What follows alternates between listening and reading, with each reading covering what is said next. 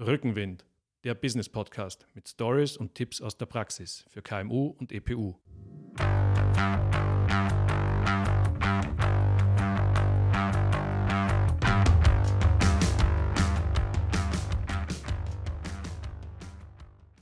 Herzlich willkommen zu Rückenwind, dem Business-Podcast aus dem Business-Campus Ehrenhausen in Klagenfurt. Mein Name ist Georg Brandenburg. Meine heutige Gesprächspartnerin ist Tara Geltner. Sie ist Business-Mentorin und Expertin im Durchbruch für das Online-Coaching. Und unser heutiges Gespräch geht eben darum, wie kann ich Online-Ressourcen gut nützen, wenn ich bisher vor allem offline unterwegs war? Wie startet man am besten online? Was sind da die ersten Schritte? Ja, zunächst auch ein herzliches Willkommen von mir. Es ist immer so, ganz der kritische Punkt ist ganz vorne, nämlich bei der Positionierung. Wie Wie bin ich positioniert, als welcher Experte werde ich gesehen? Und genau an dem Punkt sehen wir halt oft die Herausforderung, gerade wenn man vom Offline-Coaching kommt ins Online-Coaching, dass äh, im Offline-Bereich ja ein lokaler Markt bedient wird. Ja?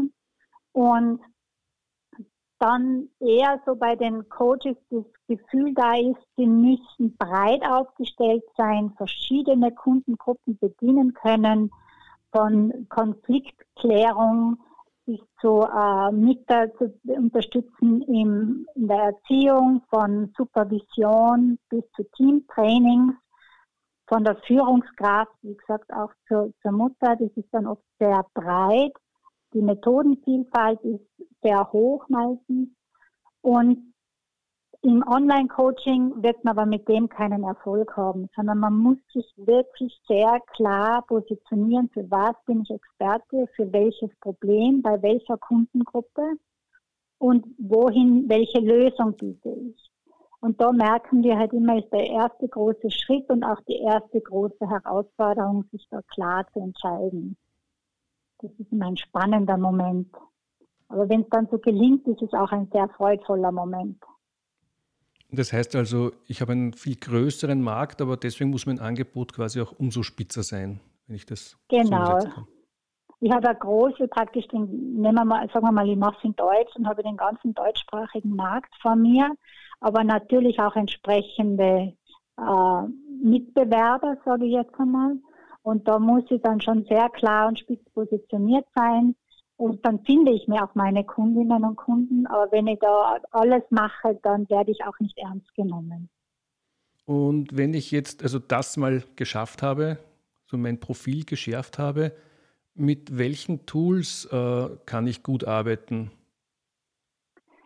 Ja, da gibt es eine ganz breite Vielfalt und je nachdem auch, für was? Ja, wir haben ja verschiedene Schritte im Online-Coaching.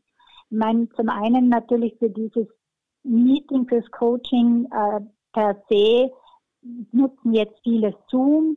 Da gibt es natürlich auch Alternativen dazu, wie das Skyworld oder die Jitsi.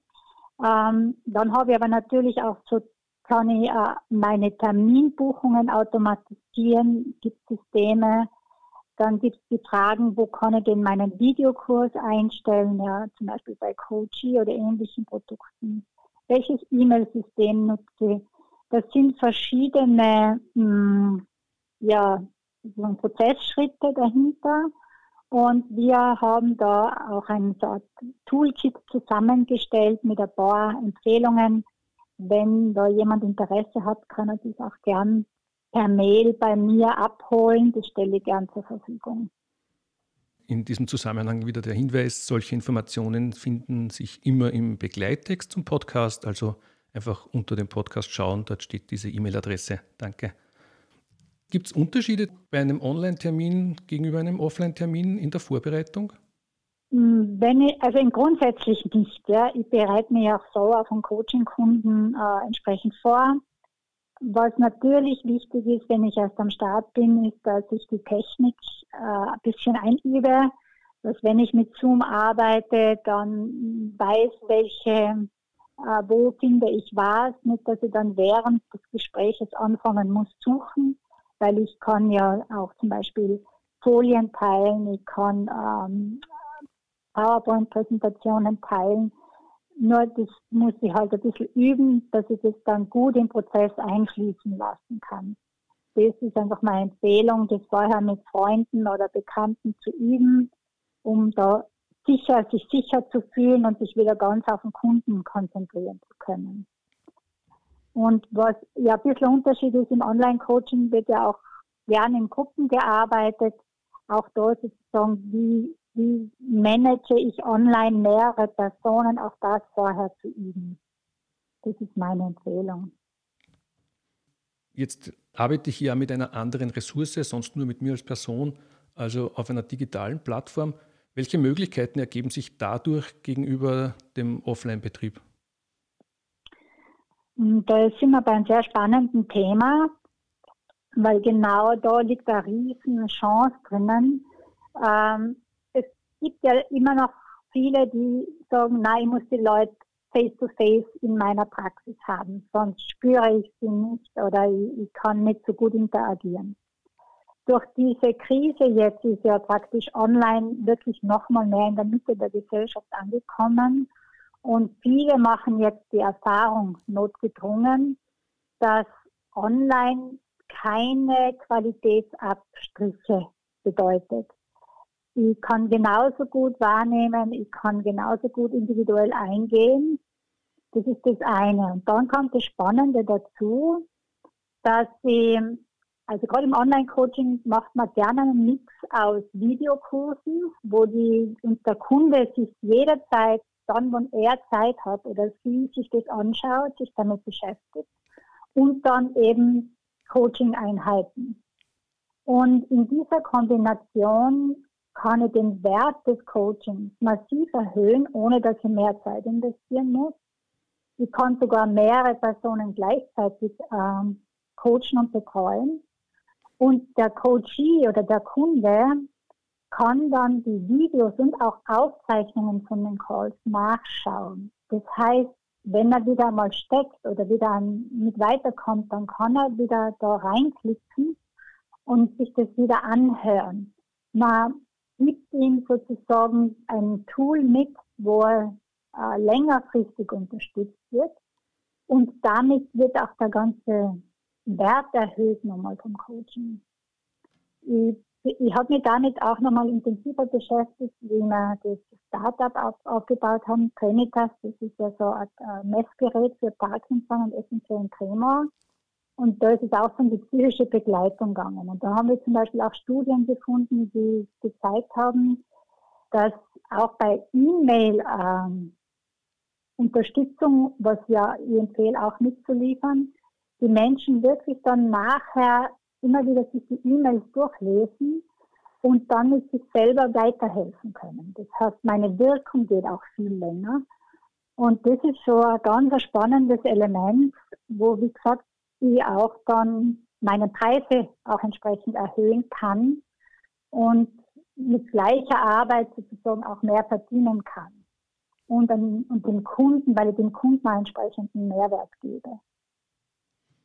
Also das kann ich, das finde ich eigentlich so diesen Charme, das ist das große Charme von diesem Online-Coaching, was auch bei mir eine Hauptmotivation war, in den Bereich zu gehen.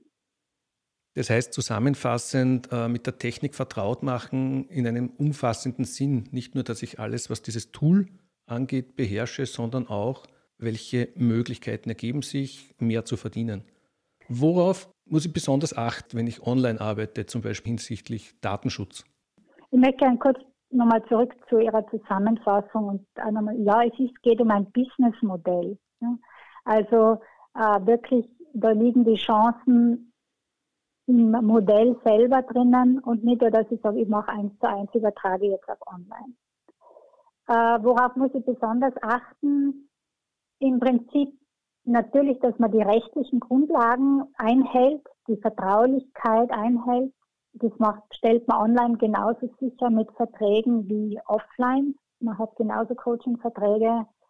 Und natürlich, aber auch so bei E-Mail-Listen und so weiter, dass ich wirklich auf das Double-Opt-in achte, dass ich also auch die Datenschutzgrundverordnung einhalte.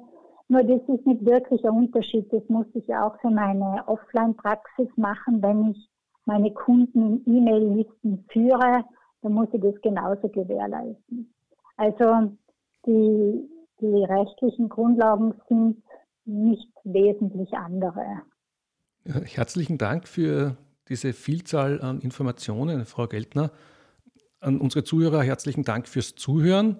Die Informationen und Links, wie gesagt, immer im Begleittext zum Podcast, und ich freue mich auch immer über Feedback. Vielen Dank und auf Wiederhören.